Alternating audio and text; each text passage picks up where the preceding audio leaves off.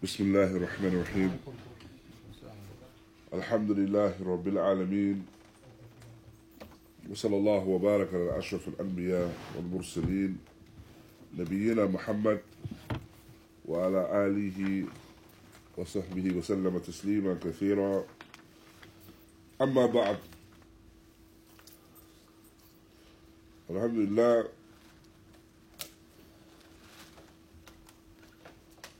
we reached our next point, which is our third point of the text from Sharh Sunnah, Imam Barbahari. And just as you find, just as you found the, the previous point,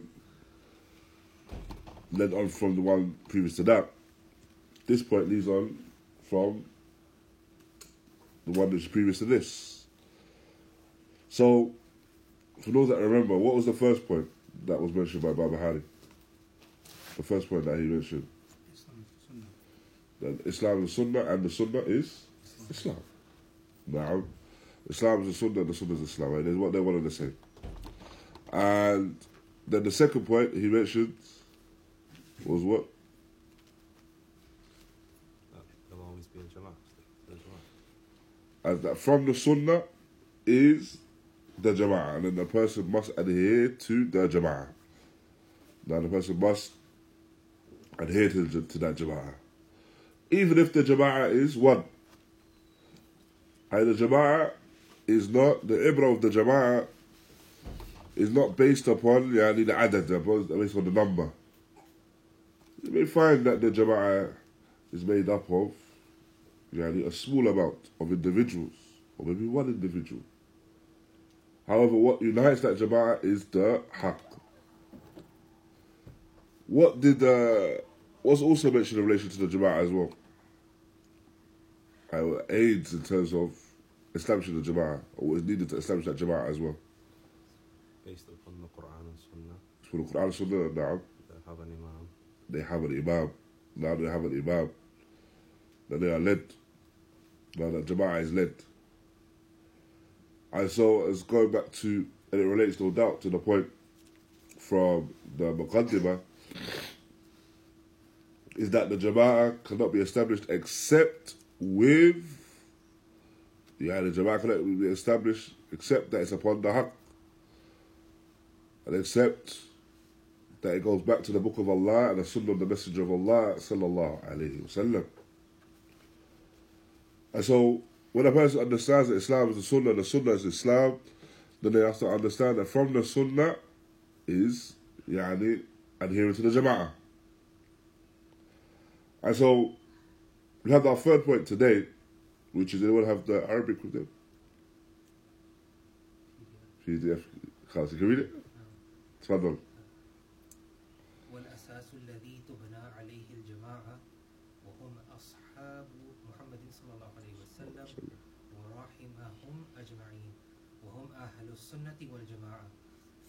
لم يأخذ عنهم فقد ضل وابتدع وكل بدعة ضلالة والضلالة وأهلها في النار No. The English, we the English wrong? Sorry. Uh, third point, the companions are the foundation of the Jama'ah. The foundation upon which the Jama'ah is built is the companions of Muhammad sallallahu alaihi wasallam. Uh, uh, they are Ahlul Sunnah wal Jama'ah, so whoever does not take from them has gone astray and innovated. And every innovation is misguidance and misguidance and its people are in the fire. No. Jade. So here, as we mentioned now, this is a fol- this follows on from the point of the Jama'ah. So the Jama'ah is from the affair of the Sunnah, and the jama'ah, the basis and the that the qarb, the, the generation in which this jama'ah is based is the generation of the companions. And so Sheikh Fawzan he goes on to dis- to discuss and and uh, explain the first point. وأساس الذي تبنى عليه الجماعة. And so the basis in which the Jama'ah is, is built upon من هم الجماعة الذين الذين هذا شأنهم؟ يعني who is this jama'ah which is, which is uh, upon this affair? هم أصحاب محمد صلى الله عليه وسلم. They are the companions of Muhammad صلى الله عليه وسلم. ومن جاء بعدهم من التابعين وأتباع التابعين والقرون المفضلة هؤلاء هم الجماعة. And so This jama'ah, they are the individuals that are the companions of Muhammad sallallahu alaihi wasallam. And whoever came after them, they're from the Tabi'in. And the followers of the Tabi'in, amongst these Qurun al-Mufaddala. And the Qurun al-Mufaddala these generations I refer to know that the Salaf that these this is the Jama'ah والاقتدى بهم من المتأخرين هؤلاء هم الجماعة الذين يجب على المسلم أن يكون معهم and whoever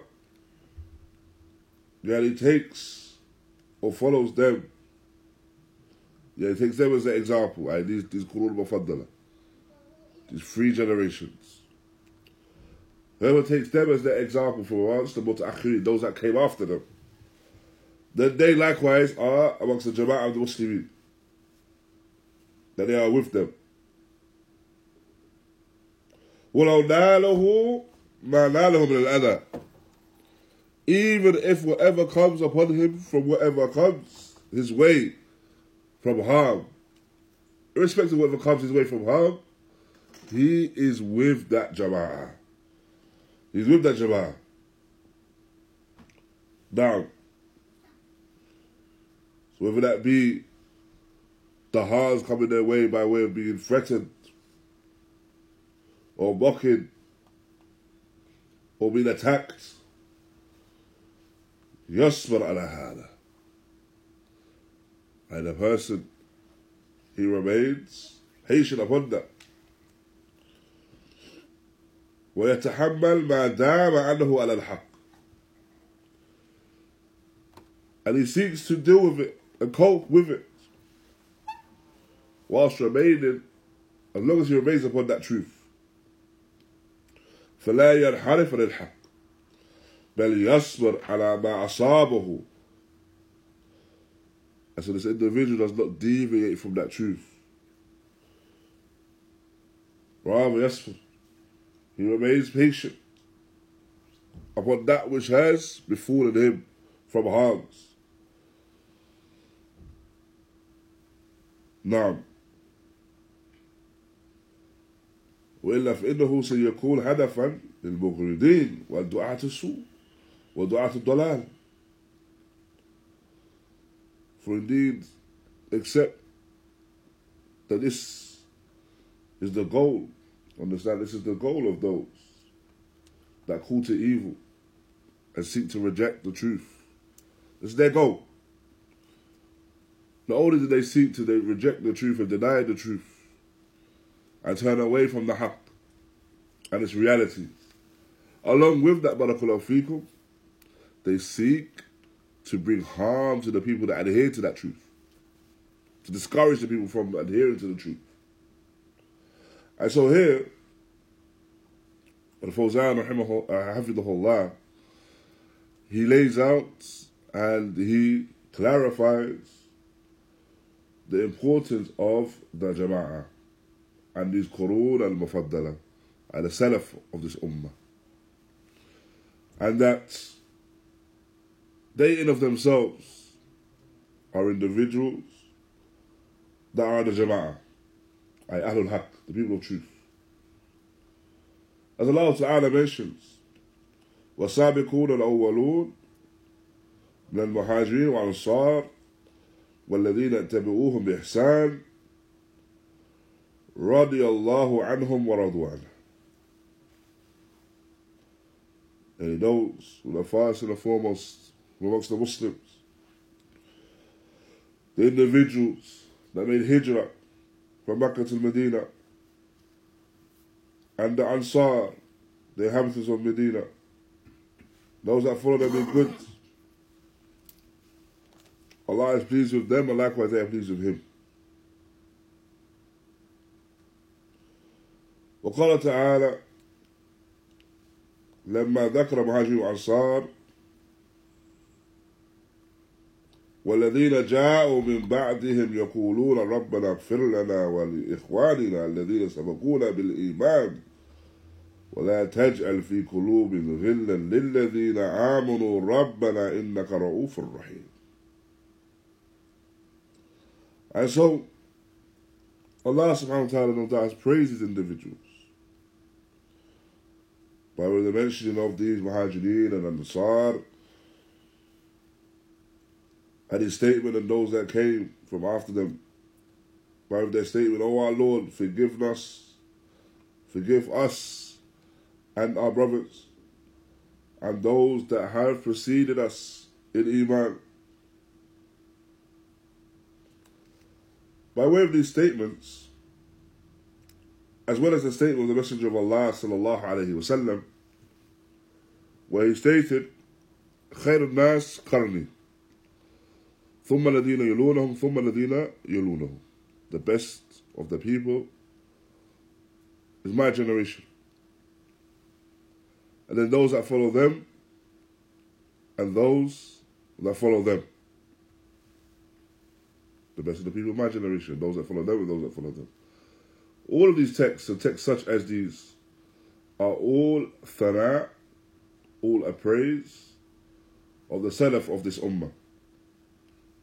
All the praise for those that are from the salaf, the, the Qurun Mufaddala, these pious generations.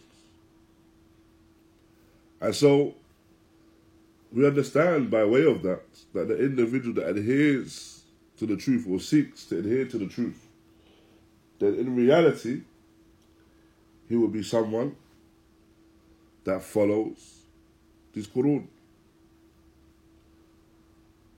And so the Jama'ah as mentioned, the Jama'ah is that genera- are those generations, the companions, and the Tabi'in, and Atba' Tabi'in. That's the Jama'ah. And the Jama'ah likewise are those that follow them. I take them as an example. And so, Sheikh Rosari mentions, فالمتأخر يقتدي بالمتقدم من أهل الحق وأهل الخير وأهل الخير. And so the one that comes after, the one that has followed and come after, he takes the one who has preceded as an example. Na'am, those who have preceded, he takes them as an example from the people of truth and the people of good.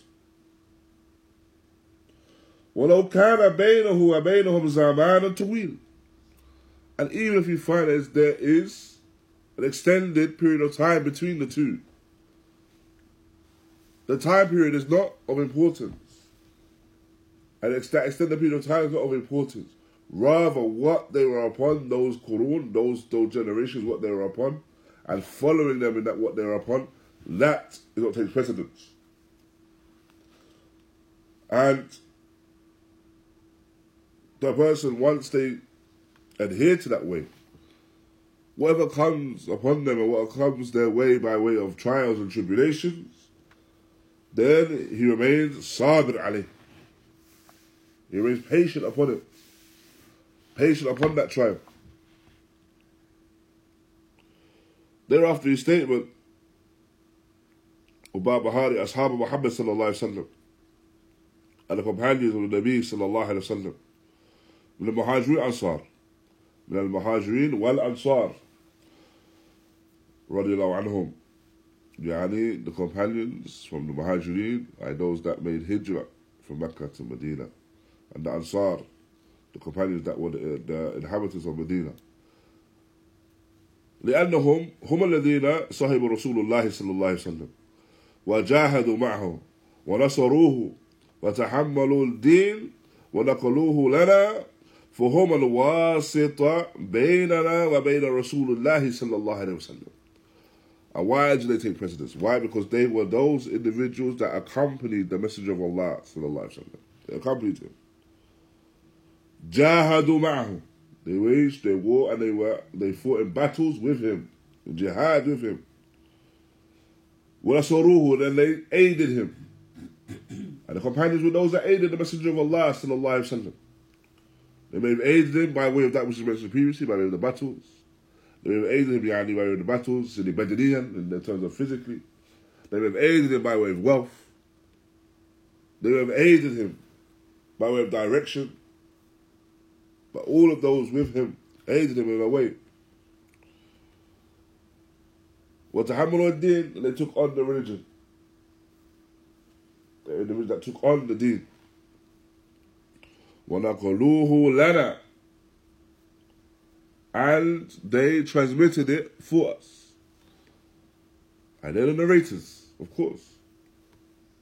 We are aware of the of the Sunnah of the Messenger of Allah sallallahu alayhi wasallam and his ahadith due to the fact that this has been transmitted by the companions.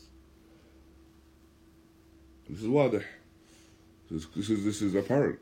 When you have the narration of the Messenger of Allah sallallahu alaihi wasallam, it begins. Now these narrations begin with Qala Rasulullah sallallahu alaihi wasallam, or Al Fulan, and and and one mention of the companions, مثلا Al Abi Hurairah, or Al Abi Musa Al Ash'ari, or Al Abu Sa'id Al Khudri, مثلا. Mention the companion, then mention that hadith of the Messenger of Allah sallallahu alaihi wasallam. So they were the first individuals that passed on the Sunnah. They made knuckle of the Sunnah. They transmitted that with the Sunnah. And so, and Sheikh Fawzan mentions, Hafidahullah, they are the wasita baynana wa bayna Rasulillahi sallallahu alayhi wa They are those, and they are, the, they are the, the intermediaries between us and the Messenger of Allah sallallahu alayhi wa sallam. intermediaries meaning by way of the fact that they pass on the ilm. The ilm, the shari'i, the knowledge of the Sharia and the Deen and the Wahi and the revelation they came from the Prophet Sallallahu Alaihi Wasallam. These companions are the ones that passed that on. Before we move on, it's something that we've discussed previously, I believe, in uh, some of the Muqaddimat, some of the introductions to other books that we did, we've done previously. We discussed the companion terms of the ta'rif and the definition of a companion. And some of the masail that uh, revolve around it. The first thing is what is a companion and who is a companion? What do you understand a companion to be? Does anyone know this definition? No. Someone who met the Prophet Muhammad sallallahu alaihi wasallam, Met the Prophet sallallahu alaihi wasallam, believed in him, believed in him, no. died upon that. And died believing in him, no. So was someone that met the Prophet sallallahu alaihi wasallam, believed in him, and died believing in him. That's the definition of a companion. Some of uh, the scholars they mention as well from Ahlul Hadith, they mention an addition to that as well, with the wording وَلَوْ تَخَلَلَتْ رِدَّةً Even if within that time there was a ridda, there's apostasy. Meaning, if the person believed in the Prophet sallallahu alaihi wasallam, met him, believed in him alayhi salatu wasallam, then he apostated. And then after the death of the Prophet sallallahu wasallam, he embraces Islam again. Upon the definition of the companions is that they say that this individual, such an individual, has, such an individual is regarded as being a companion. So even though within that time he left Islam, but he embraced Islam again after that, because he embraced Islam again after that, he's regarded as being a companion. So the definition which is Ashmala Wallahu Alam, well, which is uh, most comprehensive of the definitions for the companion, is that it's someone that met the Prophet Sallallahu Alaihi Wasallam, believed in him, died believing in him, even if this was uh, separated by way of apostasy. Now, So the first ibara, the first point here in terms of this definition is that he met the Prophet sallallahu alaihi wasallam. The reason why it's important to say he met the Prophet sallallahu alaihi wasallam and not that he saw the Prophet sallallahu alaihi wasallam is why some of the companions were blind. So if you restrict it to he saw the Prophet sallallahu alaihi wasallam, and that's the companion, then this would exclude those companions that didn't see him due to blindness. And so it mentioned, the, the definition mentions that the companion is the one that met the Nabi sallallahu alaihi wasallam. Now believed in him. So of course this is this excludes anyone that disbelieved in him, of course. Anyone that met him may have met him, however, did not believe in him, did not accept his message. Of course, this person could not be considered to be a companion. And died believing in him. So we understand that the person has to have died believing in him. It's not regarded the person cannot be regarded as being a companion if they met him, believed in him, and then left Islam for whatever reason. And then died upon disbelief. Now, rather is the individual that met the Prophet sallallahu alaihi wasallam, believed in him, and died believing in him, even if that is separated by uh, this affair of um, apostasy. From the books that are very beneficial in this particular topic is a book referred to as Isaba by Ibn Hajar. Isaba by Ibn Hajar, he mentions some of the, bi- or he, he tries to mention all of the companions and a biography of all of the companions based upon the narrations. So based upon the narrations, he tries to gather the names of all of the companions uh, and mention the biography of them. Depending on who they were, who the companions were, they may mention a longer biography or shorter biography. But this, uh, this is from the books that are uh, well known in this particular topic, like Isaba by Ibn Hajar al-Asqalani. So, based upon that definition of a companion as well, then the question is asked and is posed regarding Isa alayhi salam. Is Isa alayhi salam regarded as being a companion? If we look at the definition,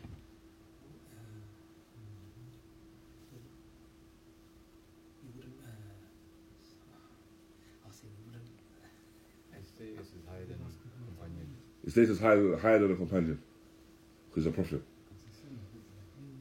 So, So- so but, did, but if he was to use this definition, would he fall into this definition? Maybe that's that's that's a, that's a more that's a more uh, precise question. Will he does he adhere to the definition? Alayhi salam. The companion is who? The one that met the Prophet. Believed in him, died believing in him. He came before him. Uh, he So then came before him. How though? they couldn't adhere to his sunnah because he wasn't around that time. But he said believed in him. He met him, believed him, he died. salam hasn't died. He said died yet. He's gonna die. He will die. Yeah. To be the last companion to them. He'll be. The last companion to them. So you say he's a companion. if you class him as a companion. The question is, is he a companion? You said he's the last companion to die. You said Based upon the He's a definition, based on the definition. yes, Yes, I will agree, yeah, yeah. This Based on this definition, why? when you saw him, Because he met the Prophet sallallahu alaihi wasallam. Now, of course, he believed in him, and he will die upon them. and we know based upon the nusus, even though it has not happened yet, we know based upon the nusus that he will die. Alayhi salatu salam, believing in the Prophet sallallahu alaihi wasallam. Mm. So he fits into that definition of a companion. Naam fits into the definition of a companion. So based on the definition, then you would say, Naam, he's a companion.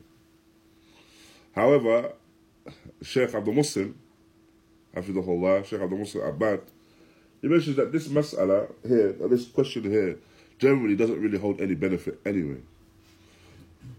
The reason why is that, as mentioned the brother, he's a prophet. So he's of he's, he's regarded as being of a higher makan and a higher has a higher manzila status anyway due to him being a prophet. And the importance of of us knowing who a companion is is due to one from the etiquette, from the creed that we must we need to know who the companion is so that we have the correct creed regarding that individual. Because we understand that all of the companions of thiqat, they're all trustworthy. Now, So we need a defi- we need a certain definition to know who the companion is, so that if an individual fits that definition, that we hold a particular creed regarding that person. Now, does that make sense? However, if he's a prophet, then there's no need to apply this definition to him. Now, because he's a prophet. And so we have to have a, a particular creed regarding the prophets. Likewise, as well, when it comes to the companions, having knowledge of who the companions are, is because it aids us when it comes to the riwayat, when it comes to the, the narrations, and understanding the level of each of the narrators. However, as is known, there's no narrations from Isa alayhi salam. Now, I'm saying it wouldn't benefit us whether it be in terms of i'tiqad, whether it be in terms of our creed, and it wouldn't really benefit us in terms of the affair of hadith. Now, in terms of siha or not for it, when we're seeking to uh, authenticate, understand which hadith are authentic and, and which are not. However, if just based upon this, the, the, the basic definition, then he, then he would fall into that definition, as we understand it. In relation to uh, uh, Najashi, the Najashi, does he, is he regarded as being a companion? No. No. Why? He never met him. Now. And so, Najashi is not regarded, even though he lived, of course, at the same time the, as the Prophet Sallallahu Alaihi Wasallam, Najashi, the king of Al Habasha at the time, even though he lived at the same time with the Prophet Wasallam, he was not regarded as being a companion. Why? Because he did not fulfill that first criterion. He did not meet him, alayhi salatu wasalam. Did not meet the Prophet Wasallam. Some of the companions did meet him, so the companions met him. Now, the companions met Najashi because they went there, and they went to Habasha and hijrah, a group of them. However, the Prophet wasallam himself did not meet him. Time. So then, what or who would we regard him as being then? The. Tabi. No. He regarded me for the Tabi'in. Because he met the he met the companions of the Prophet wasallam. So we would say that such an individual has met the companions, Naam, and believes and died upon the belief of Islam. He's from the Tabi'in. And he was regarded as being from the Kibar of the Tabi'in. Allah. Now, so this is the affair of the companions. and why it's important is to actually just know who they are so that an individual knows, okay, these are the individuals, as we mentioned, that we have to have this particular creed in relation to them. Now, and so Shaykh Fawzani goes on to mention, فَالَّذِينَ يَسُبُّونَ لِلصَّحَابَ رَضِيَ اللَّهُ عَنْهُم أو ينقصون نعم ينقصونهم ويتنقصون يريدون أن يهدمون الإسلام لكنهم جاءوا بهذه الحي- الحيلة فإذا تكلموا في الصحابة وأسقطوا قيمتهم ماذا يبقى حينئذ من الواسطة بينه بيننا وبين رسول الله صلى الله عليه وسلم؟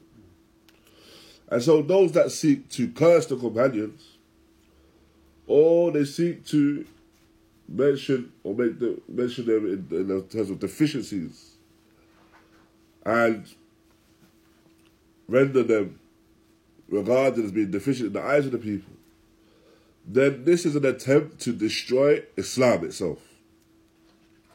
And it's important to understand this. The Sabba Sahaba, yani curse of the companions, is a practice where the person or the person that is making the sub is seeking to destroy Islam. Walau kan mutasim. Even if he's a person he himself ascribes to Islam.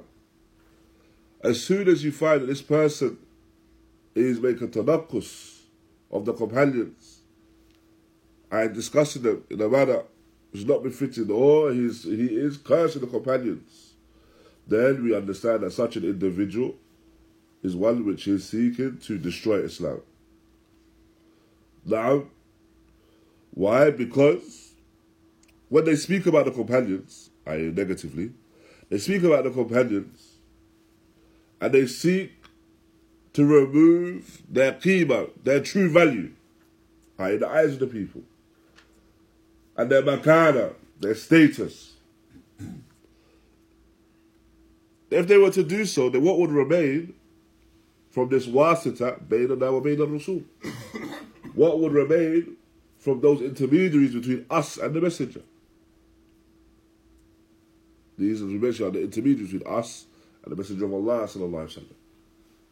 If they remove them, the companions, then we understand that this is a means of seeking to bring doubt upon the Prophet as well.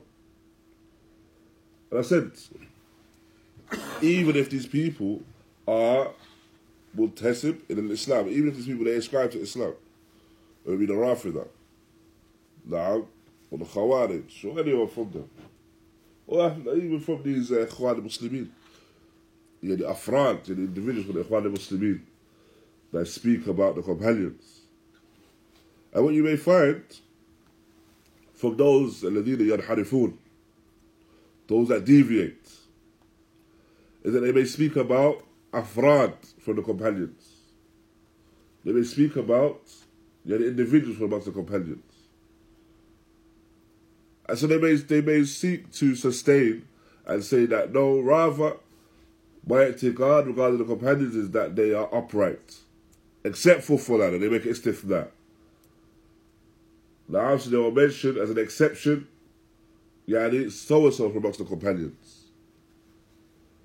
This is no different from the one that speaks about the companion, anyone else from the companions. And this is still an effort of destroying Islam. Because if an individual begins with one, understand that he will not stop there. If he begins with one of the companions, understand that he will not stop with one. And it will be continuous when it comes to the sub and the cursing of the companions. And if you throw doubt upon the companions, then no doubt what you're seeking to do is throw doubt upon that which they transmitted from the Prophet. A clear indication of this is the, is the practices of the Mustashriqeen, the, the Orientalists. The Orientalists, they what Orientalists are. Are they aware of Orientalists and their practices? Orientalists essentially are individuals, some of them are, and large amounts of them, are uh, those that have are openly kuffar, openly disbelievers. Now, they may be Christians, they may be upon, they may be uh, atheists, whatever they're upon, and they usually regard themselves as being academics. And what you find from these uh, Orientalists is that they seek to study the cultures of the East. Generally speaking, this is how this is how they started off initially. Just generally study the cultures of the East. However, this became over time more focused upon Islam, studies of Islam, and seeking to try to refute Islam, discussing the source of Islam, the text of Islam, seeking to refute Islam and refute the Muslims using yani, the ahadith or using ayat from the Quran. And so, whilst it began as something where they were studying, whilst it began as something whilst they, that they were studying the, the religions of the East, to the cultures of the East. Not really for any real benefit. Like, it wasn't to embrace Islam, essentially. It was for the sake of, of studying, yeah, the dunyawi affairs. Whilst it was a general study, over time, the affair of these mustashriqeen became, became one where they would seek to refute Islam. So they, they, they began to seek this knowledge in bad faith. Why it's important to mention these individuals and the shar of what they're upon, the fact that their their their main purpose in terms of their talab, their studying, is to seek to, to refute Islam. Is that who are the individuals that they seek to attack? first and foremost? Who? Themselves. The companions. The companions.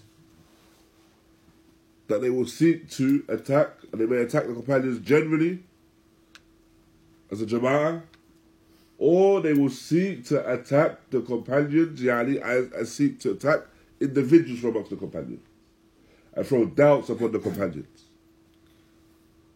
So you find that these actually these individuals who openly, their goal is openly to throw doubt about Islam, throw doubt upon the affair of the Muslims.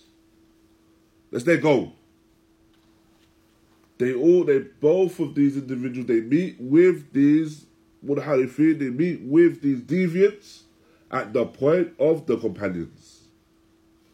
Because if they can both attack the companions, then they can attack essentially the Prophet sallallahu alaihi wasallam. And sometimes it's important to look at not at the one that they're attacking, but at the murad, the one that they intend to attack.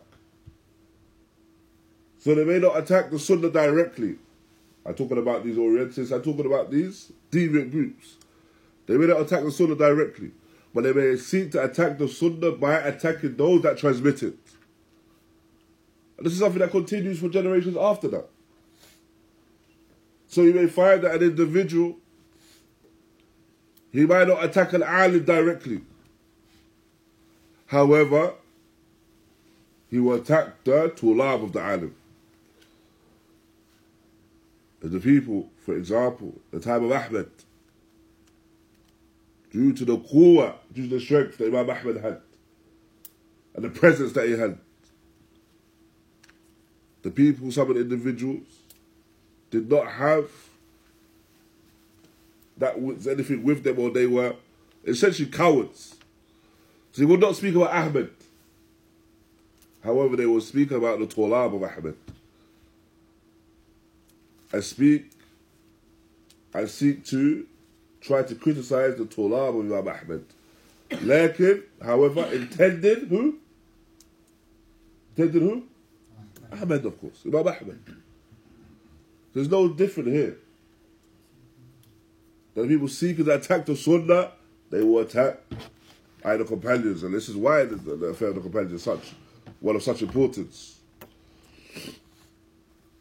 And so, their intent, as mentioned by him by the Sheikh, فقصدهم their intent is قطع الصلة بالسابقين الأولين من الحاجين والأنصار حتى تدل الأمة وإلا فماذا الذي حملهم على سب الصحابة And so the intent is to cut off the connection between the سابقين الأولين من المهاجرين والأنصار to cut that, that, that connection until the ummah and the individual of the ummah go astray.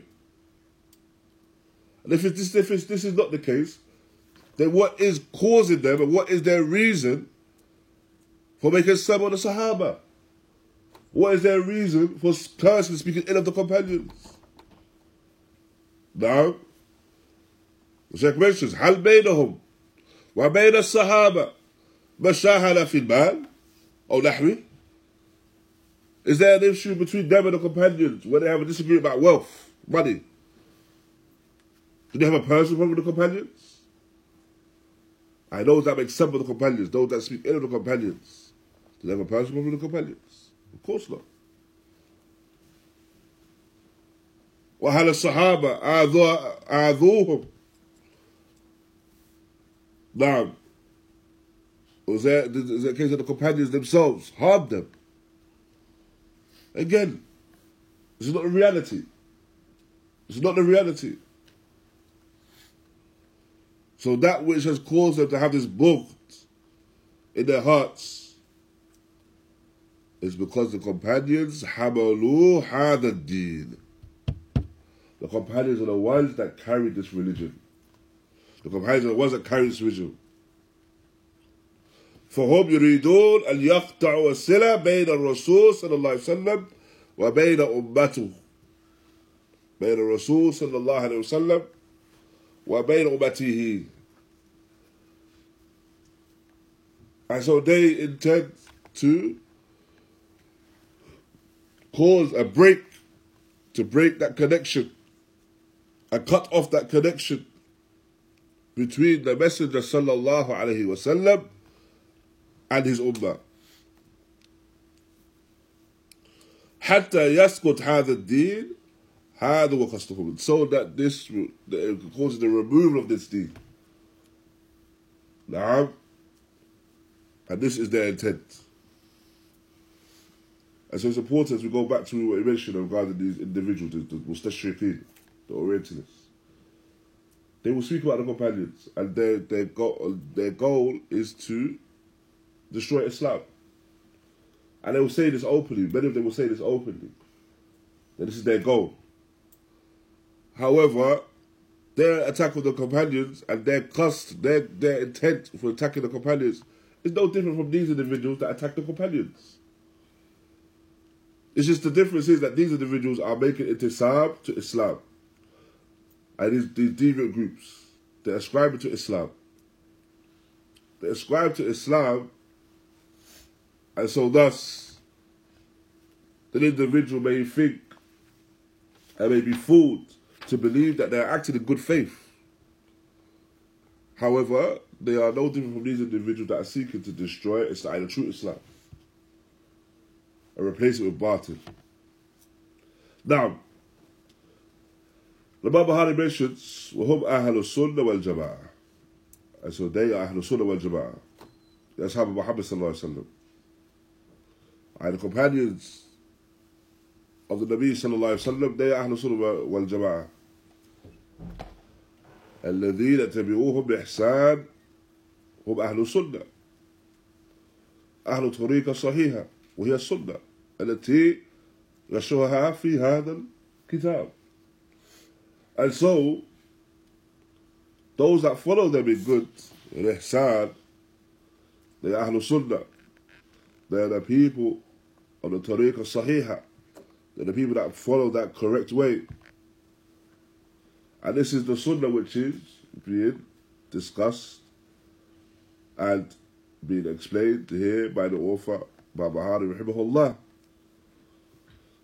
وهم الجماعة الحقيقية and they are the true jama'ah. Now, أما الاجتماع غيرهم على الأمور الباطلة فهؤلاء لا يسمون الجماعة. And as for those that come together upon affairs of falsehood, then these are individuals that are not regarded as being the Jama'ah. Now, they're not regarded as being the Jama'ah.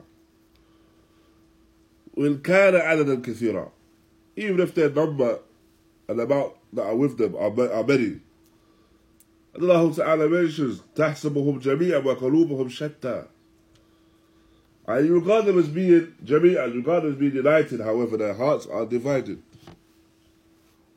فالجماعة ما كانوا على الحق and so the Jama'ah in reality are those that are upon the truth فالذي يقول أنا مع الحزب الفلاني هذا الحزب جماعة وأنتم تقولون الزموا جماعة وهؤلاء جماعة فنقول لهم من قال لكم إن هؤلاء هم الجماعة الجماعة من كانوا على الحق من كانوا على السنة هؤلاء هم الجماعة And so, if it said, for example, أنا مع حزب الفلاني فلاني I'm with this particular hizb, this particular group.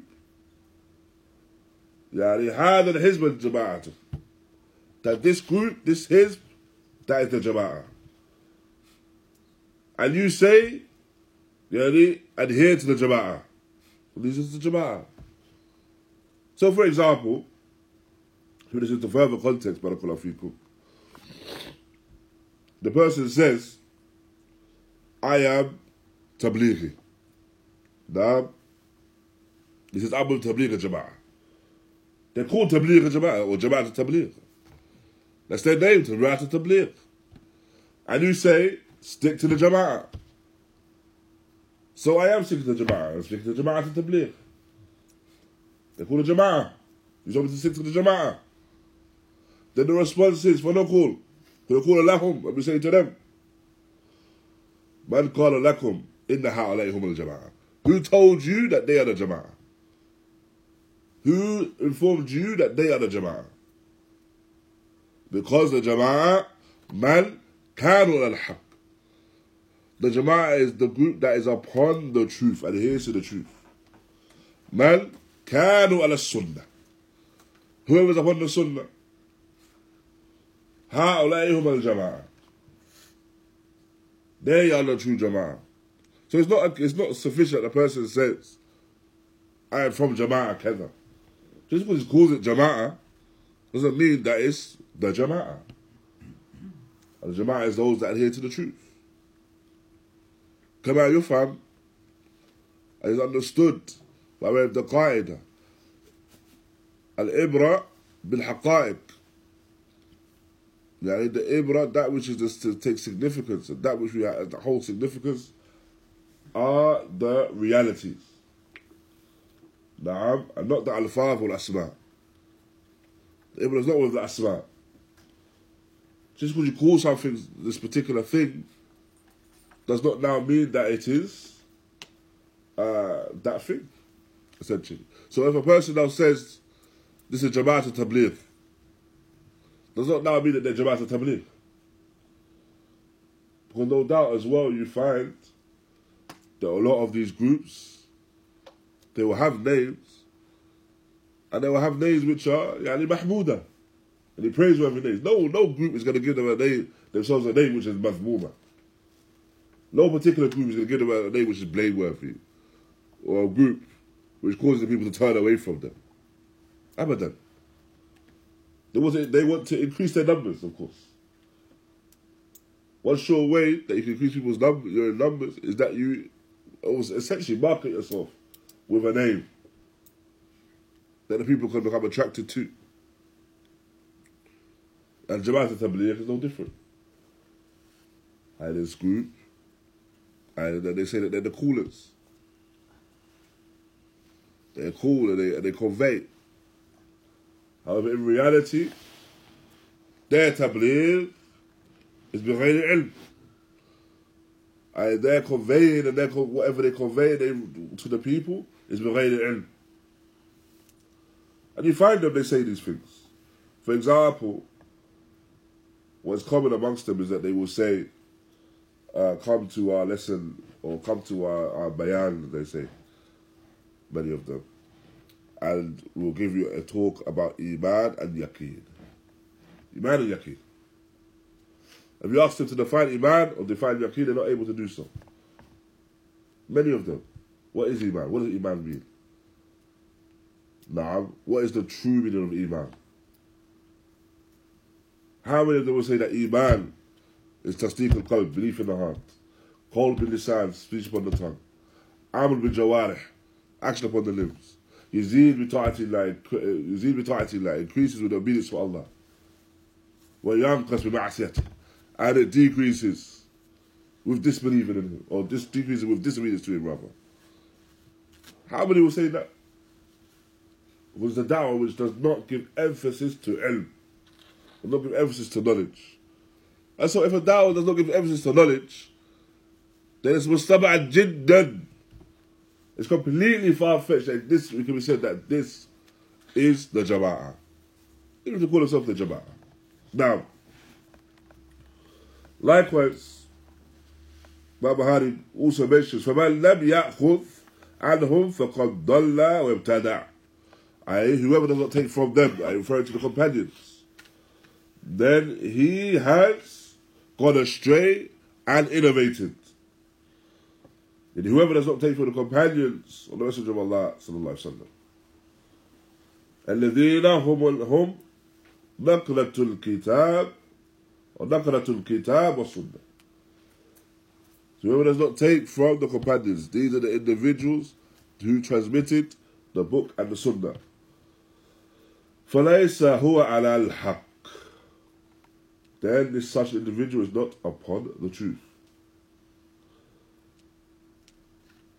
فإذا طعن فيهم بطل نقلهم وَإِيَاذُ بِاللَّهِ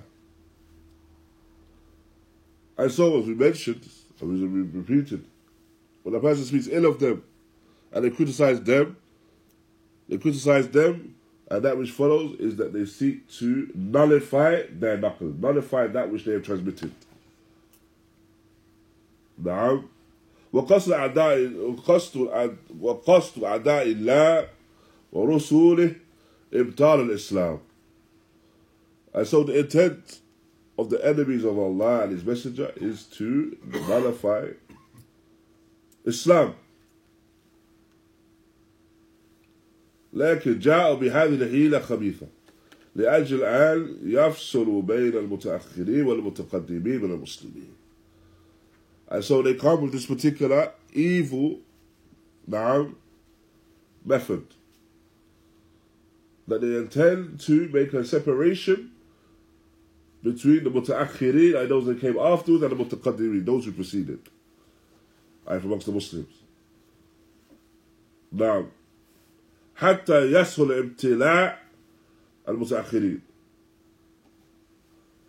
ويسهل الاجترار نعم اجترارهم أما إذا رتبوا بالجماعة الأولى بل بالكتاب والسنة فلن يسهل and so they seem to make that difference make that split between the two split between the, the, the differentiate between the أهل أهل ال- the مت- the متقدمين and the Salaf and the متأخرين نعم and because if they do so then this is when they can bring to the people I evil offense and bring harm to the muta'akhirin to those that are living now. And this becomes easy for them. However, if the muta'akhirin are attached to the mutaqaddimin and they're attached to the kitab and the sunnah now, and they're attached to those that transmitted the kitab and the sunnah then that uh, that affair of seeking to bring about deviation becomes harder. Now, rather, it's something that becomes impossible. And this is the reality. If an individual, barakallahu fikum, says that all I'm going to do is follow the kitab and the sunnah, and I'm going to take it upon the understanding of the salaf of this ummah. That's all I'm going to do. I'm going to cling to these three things. Anyone that comes now that seeks to to to to, uh, to divide him away from that or split him away from that, now it's going to be impossible for him to do so. First and foremost, anyone that will, that comes with an affair which is jadid hadith, they come with a muhdath, a newly invented affair, and ascribe to Islam,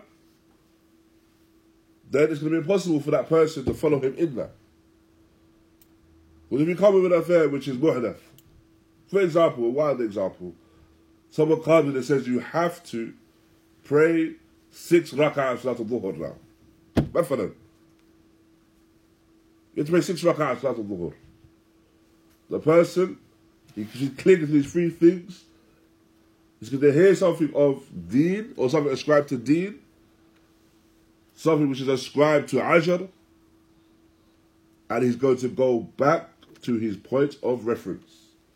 So he's going to look and ask, is this from the kitab? He's going to ask, is this from the sunnah?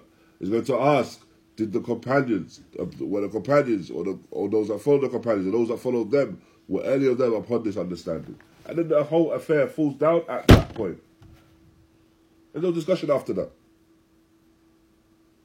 So you find, for example, this affair of uh, the Milad, for example, and uh, the birthday of the Prophet Sallallahu and the people say that they celebrate the birthday of the Prophet,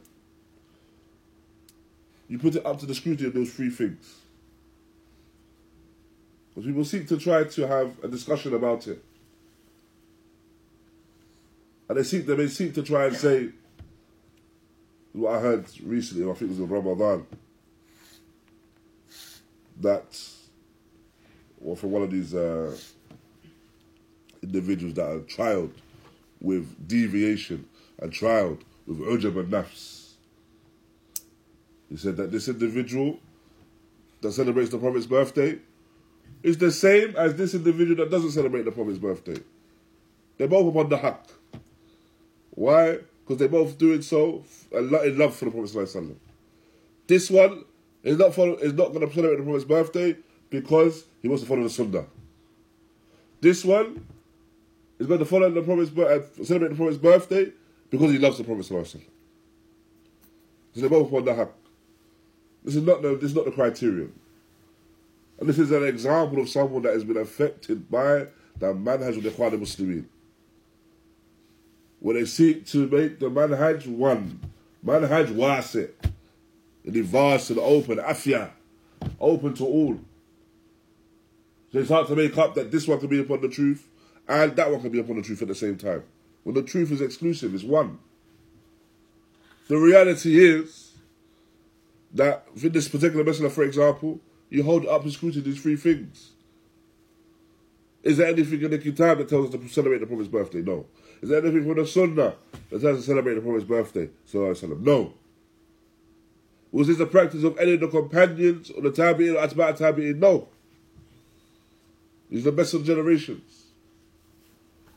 So when you establish the best of generations, these are the best of generations, and they didn't do this practice, then you know this is something new and it's come, something that's come after. So you leave it. So when a person holds up any practice to the scrutiny of those three things, it's impossible that someone makes idkhal, enters something of batil or bid'ah into his practice of his Islam. Now, and so this is why an individual will seek to make tanakkus of the companions. Because if you speak ill about the companions, and you, read, and you leave doubts about the companions themselves, then if a person now starts to doubt the companions, then you allow you allow room for someone to bring in other deviations. Is that clear? Now, and so he mentions فقد ضل يعني the person goes astray أي ضاع عن الحق the person goes and they've lost their way from the truth وابتدع يعني بدعة ما كان من عبادات أو اعتقادات أو أقوال ليس عليه دليل من الكتاب والسنة so this bid'ah and this innovation that which is from the actions of ibadah or the itiqadat and the beliefs, speech, when there's no proof for it from the book or the sunnah. The Prophet ﷺ stated, من عمل عملا ليس عليه أمرنا فهو رد. Whoever does an action that is not from our affair, yani from our sunnah, is rejected. Or the statement of Nabi sallallahu alayhi wa sallam, في الرواية the wording, من أحدث في أمرنا هذا ما ليس منه فهو رد. Whoever newly invents an affair, newly invents a matter in our affair, then it is rejected. Likewise, you have the statement of Nabi sallallahu alayhi wa sallam, وإياكم ومحدثات الأمور فإن كل محدثة بدعة وكل بدعة ضلالة and beware of the newly invented affairs.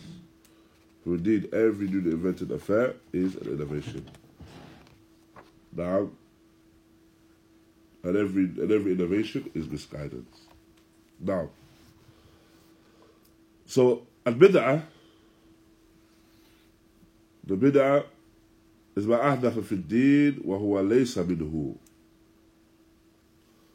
And the bid'ah is something that has been newly invented in the deen and it's not from it. And so, كيف يعرف أنه ليس منه? How is it known that it's not from it, that it's not from the deen? إذا لم يكن عليه دليل and there's no proof of it. فهو ليس من الدين. So it's not from the deen. لأن الله جل وعلا يقول اليوم أكملت لكم دينكم. As Allah Ta'ala stated, today I have perfected for you your religion.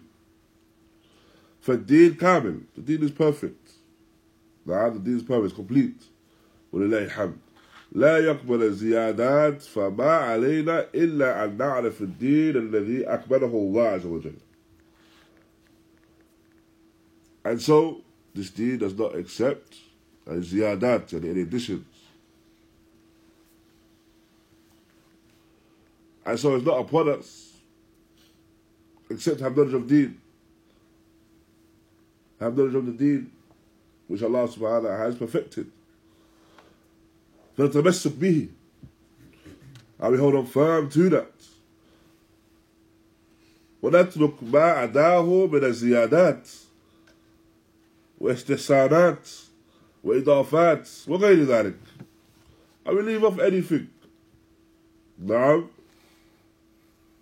we leave off anything that is other than يعني the deen whether it be يعني additions or things that have been that have been regarded as being good actions now or things that are now added on in one way or another or other than that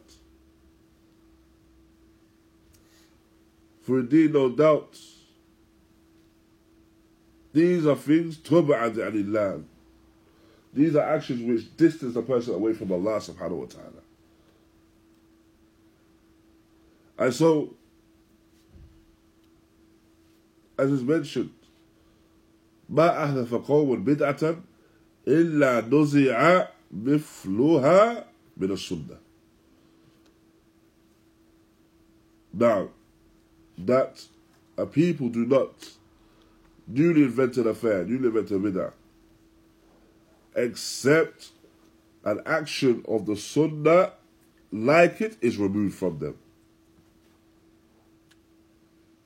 And so, what is upon the individual is luzum al-jama'ah, tadheed al-jama'ah, luzum al-sunnah, tadheed al-sunnah, but tarq al-bid'ah, and leave off innovations. and thereafter innovations وكل بدعة ضلالة and every bid'ah is a misguidance فليس هناك بدعة حسنة there's no such thing as a bid'ah حسنة كما يقول بعضهم بل بدع كلها ضلالة بنص الرسول So every innovation is a dalala. Every innovation is a misguidance. As is mentioned from the text of the Messenger of Allah sallallahu alaihi wasallam. As the Nabi sallallahu alaihi wasallam mentions, فإن كل محدثة بدعة وكل بدعة ضلالة. كل.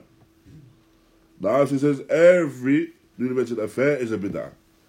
And every bid'ah is a misguidance. The Nabi sallallahu alaihi wasallam did not mention istithna'at. He did not mention exceptions. He mentions every bid'ah is a dalala. فبدعة في الدين ليس فيها شيء الحسن أبدا. So innovated in the deen, there's not going to be anything good within it. نعم. بل كلها ضلالة. All of it is ضلالة. We understand how we understand this further as well is the statement of Imam Malik rahimahullah when he mentions من ابتدع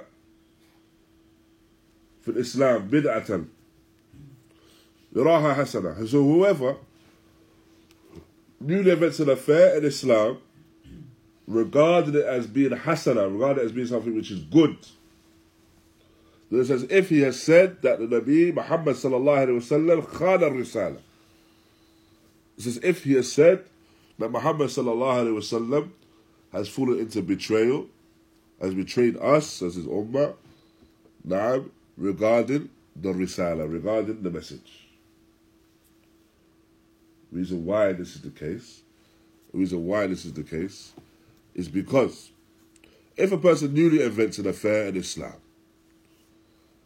regards it as being good, then Lazim al Qawl, this now necessitates that he is saying that this newly invented affair is something that the Prophet didn't tell us about. There was an action which was ma'jur, an action which was rewarded, that the Prophet ﷺ didn't inform us of. And so that he did not give us the complete message. And so there was a, a degree of betrayal when it came to the message. Billah. And so this hasana, this action that I'm doing, which is bid'ah, but it's hasana, but it's good, this is an action which the Prophet ﷺ didn't tell us about. It's bid'ah, it's new. But I had thought we were not inform by way of the risal of the Nabi. No doubt the person that would say such a statement is one that has deviated with a major affair of deviation. والضلالة وأهلها في النار and Dalala, Allah and his people are in the fire. Now, الضلال وأهل الضلال في النار إما بكفرهم وإما بمعصيتهم. فبدعة ليست على حد سواء منها ما هو الكفر صاحب المخلد في النار كالاستغاثة بال- بالأمو- بالأموات والدعاء الأموات والذبح لغير الله والنذر لغير الله. فهذه بدعة كفرية. وكذا نفي أسماء الله وصفاته كما قالت الجهمية. الذين يجحدون الأسماء والصفات فهذا كفر والعياذ بالله And so when we understand the dalal and misguidance and that innovation as misguidance and this mis- misguidance is in the fire. This misguidance may be a misguidance of kufr, is disbelief. Or it may be a misguidance of ma'siyah. Yani it may be a misguidance of disobedience. And so the affair of innovations are not all at one level. Innovations are not all one and the same.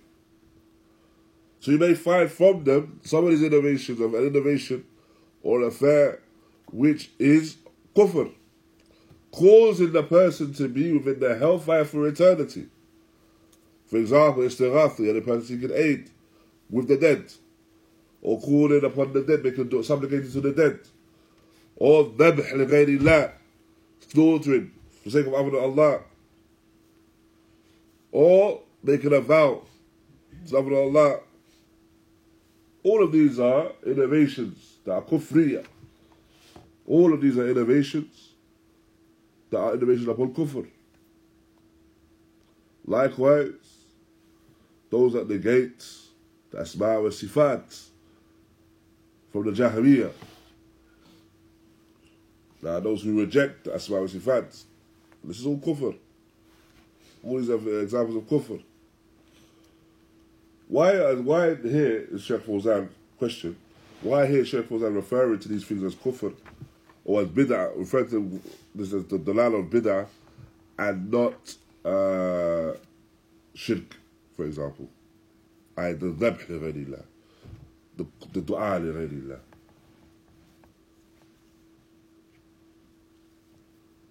Why why is he why is he entering this into discussion of bid'ah? Is And it, essentially bid'ah because, mukaffara. No, I'm sorry. is it because they are associating themselves with Islam or associating that to Islam? No. So it could be in a case where these people are doing these actions and they are doing these actions which in reality are actions of of kufr and shirk. However, they are ascribing these actions to Islam. And ascribing these actions as being actions which will that are praiseworthy and Islamically. And so, for example now, a person may slaughter for the dead. And you may find that a person slaughters for uh, the, the a saint, or the one that they regard as being a saint, or one that they regard as being a sheikh, and they slaughter for that individual. And in doing so, they will regard that as being taqarrub in Allah. They will regard that as being an Islamic action. So they ascribe that to Islam and bid'atan. However, in reality, it's shirk al kufr. In reality, it's shirk al kufr. This is this is why he mentions this. Likewise, of course, the affair of the Jahmiyyah. The Jahmiyyah, the sect that reject the names and attributes of Allah subhanahu wa ta'ala. That this is kufr as well. Does everyone understand why this is kufr? The rejected and attributes of Allah. Why is this specifically kufr? Because Allah subhanahu wa ta'ala ascribed it to himself. So it's like imi- by absolute contradiction. absolute contradictions Allah ascribed to himself. You could say, yeah, it's takdhib, it's, it's denial of that which is found within those texts. Something else as well.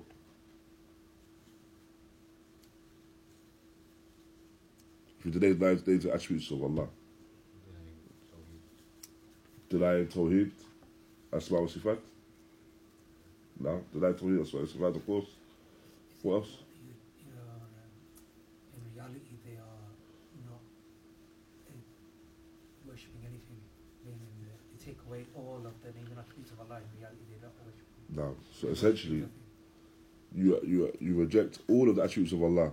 You reject every, reject everything Allah, uh, everything about Allah Subhanahu wa Taala, His, attributes and His names.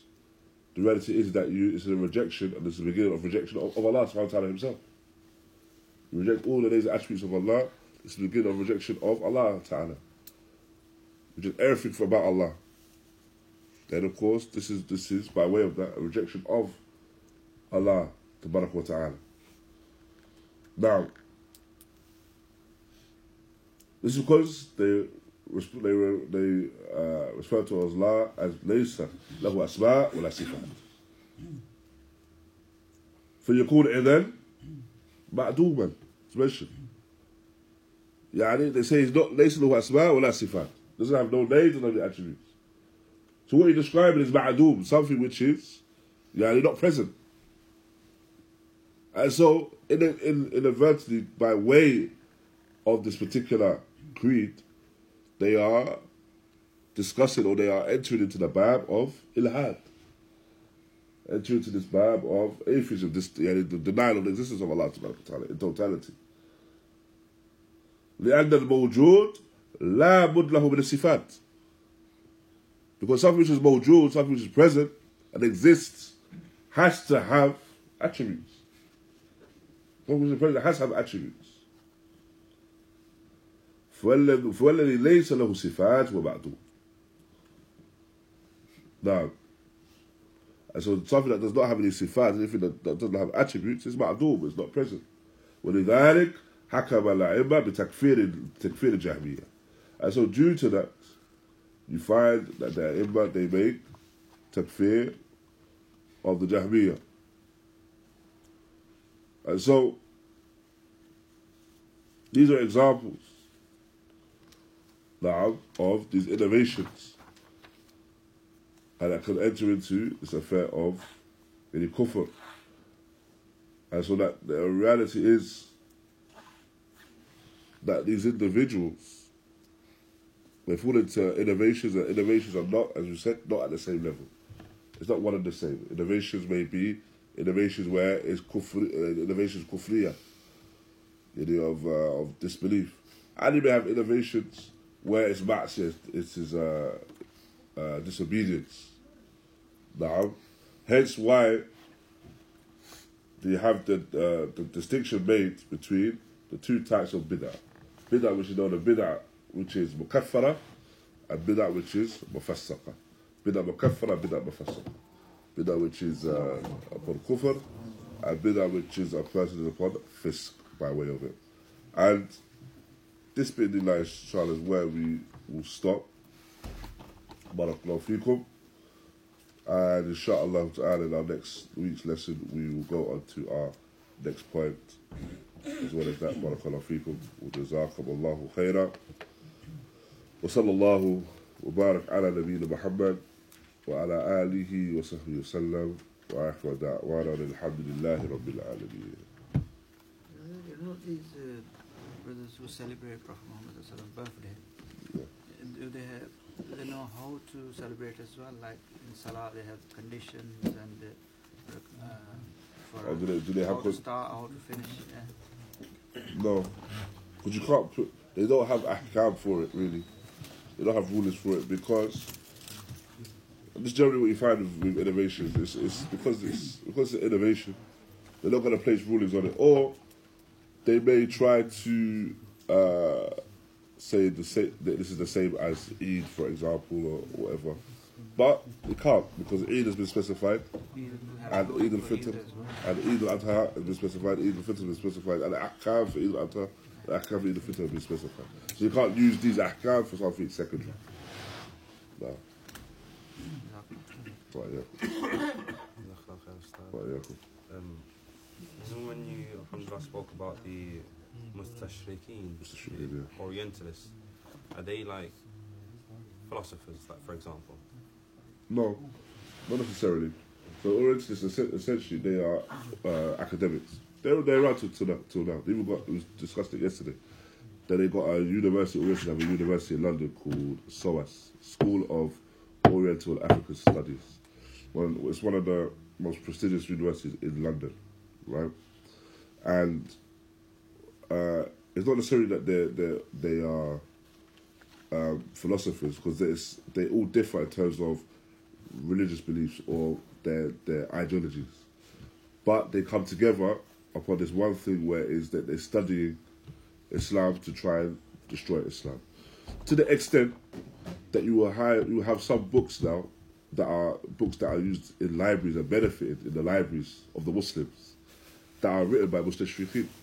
So these these individuals, they may study, for example, Mustalah Hadith, just as a Muhaddith will study Mustalah Hadith, to that extent, right? So they'll study Arabic, they'll study Mustalah Hadith, just to that to the same extent, and they might write, write books to help them in their studies. But because they've wrote these written these books, they've written these books, these books actually can be used for studies as well. So an example of that is uh, Al Mu'jam Al Mu'jam Al. It's about I think it's about eleven volumes. Al Mu'jam Al Mufahras basically is a book that covers the Kutub Sitta. Now Kutub Sitta and you look up a word and it will tell you where in the ahadith you can find it, where in the Kutub Sitta you can find these wordings and these alpha, this particular word is. Right? It's very beneficial for one that someone that's trying to research ahadith. Mm. But it was the intent, first and foremost, is that it was used for that benefit, used for that reason. It ended up in the hands of the Muslims. Um, another example, I, I believe, is uh, the dictionary, one of the dictionary, Hans Wehr. Hans Wehr dictionary. That was his name, Hans Wehr. He was uh, a German, a German individual, and he made a dictionary to help with himself and our fellow Orientalists in terms of studying Arabic. Um, and so they they they don't have they don't have u, uh, unifying etiquette. They don't have a unified etiquette in terms of they don't all share the same creed. So they're not all philosophers, for example. You might find philosophers amongst them. You might find Christians amongst them. You might find Jews amongst them. You might find atheists amongst them. It's just that they are essentially what they will regard as academics that will study Islam to try and ref- refute uh, Islam.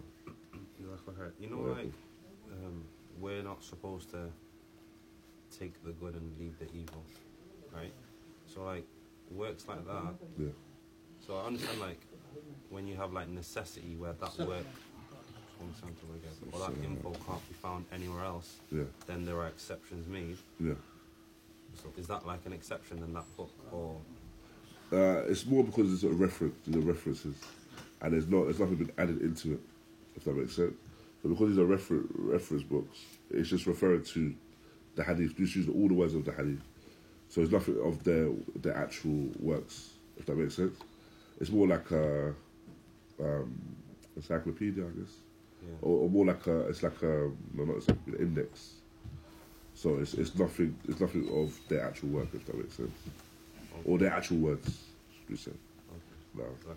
But if it was something from the words or the, anything from their words, then no doubt we wouldn't, we wouldn't use it. No.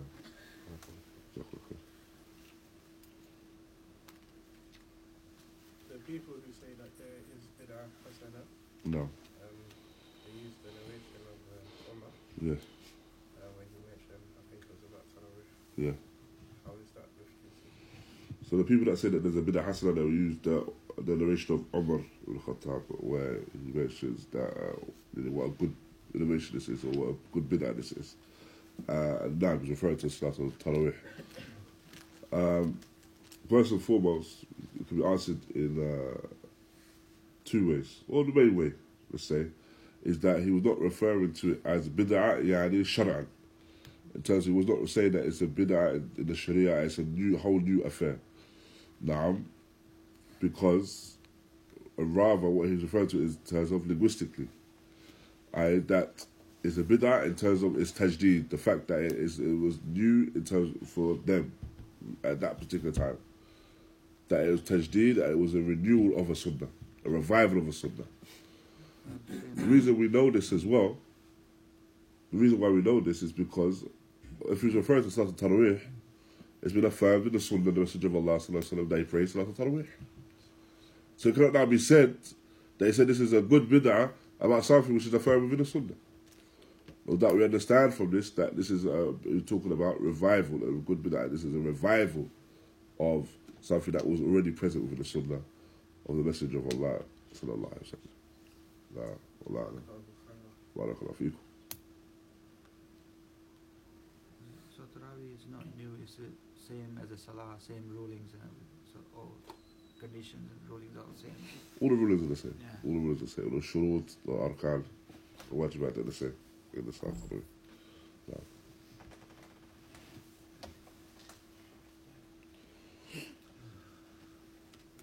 Ustad, you mentioned something maybe a week or two ago about the one of the pillars of the prayer being standing. So, is the you know like the supererogatory prayers? Is it is the difference that you can start the prayer without standing, or is it a case of just within the prayer you can sit? No, so you said the so we talk about the condition of the prayer being standing, if you're able to. Um, generally speaking, as well, first of all, these these conditions are generally the conditions when we when we talk about the condition of salah, then we talk about the condition of the salah for the uh. Now, so we're talking about the obligatory prayer. Because, for example, from the conditions of the salah, we say is the dukhul waqt, the time of the prayer. But if we're talking about a, a, a voluntary salah, then it's not it's not specified to a time, right? So the standing is another example of that. That we understand that a person uh, is able to sit at any point in the voluntary salah. Yeah. So whether it be the beginning, Before the Or- takbir al-ihram. but towards or during the Salah, you can, you can sit at any point. So, what you find maybe is that person may pray one rak'ah standing and then pray another rak'ah sitting. Now, for labas. Likewise, as well as, as you understand that if an individual's traveling and he's praying a voluntary prayer, that he can pray that voluntary prayer um, facing the direction that he's traveling. Now, and we know generally the, the conditions of the Salah is that he faces the Qibla. But this is this is when we talk about the conditions, we talk about mainly for the Fara'id now, the Salat al Farida. So if he's traveling a particular way, then he can face that way and pray, inshallah. Uh,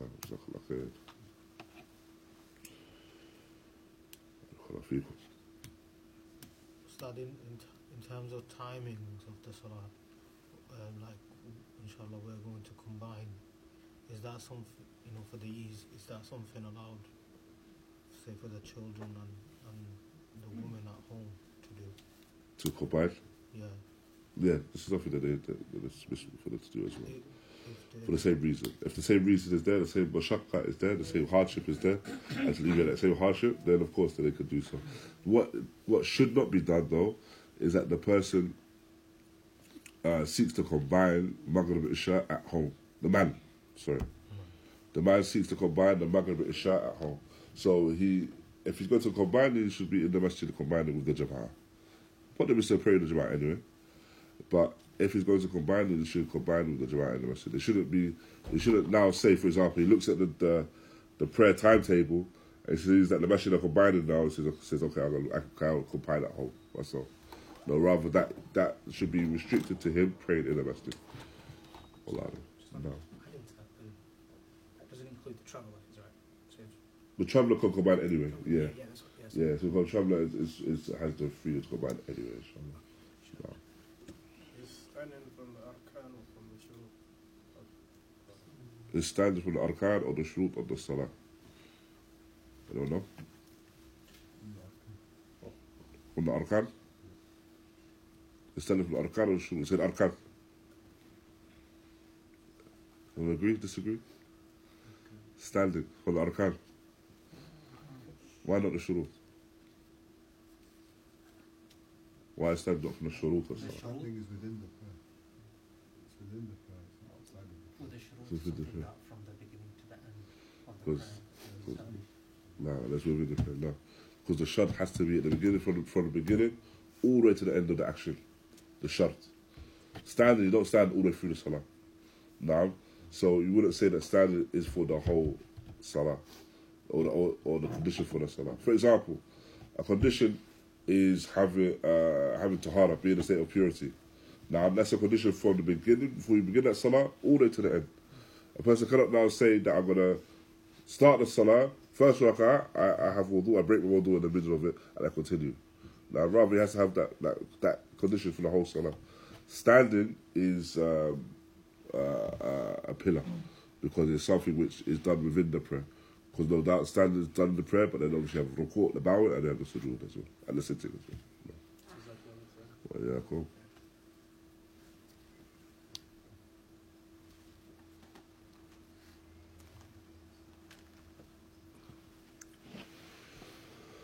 والله يا اخوان الله خير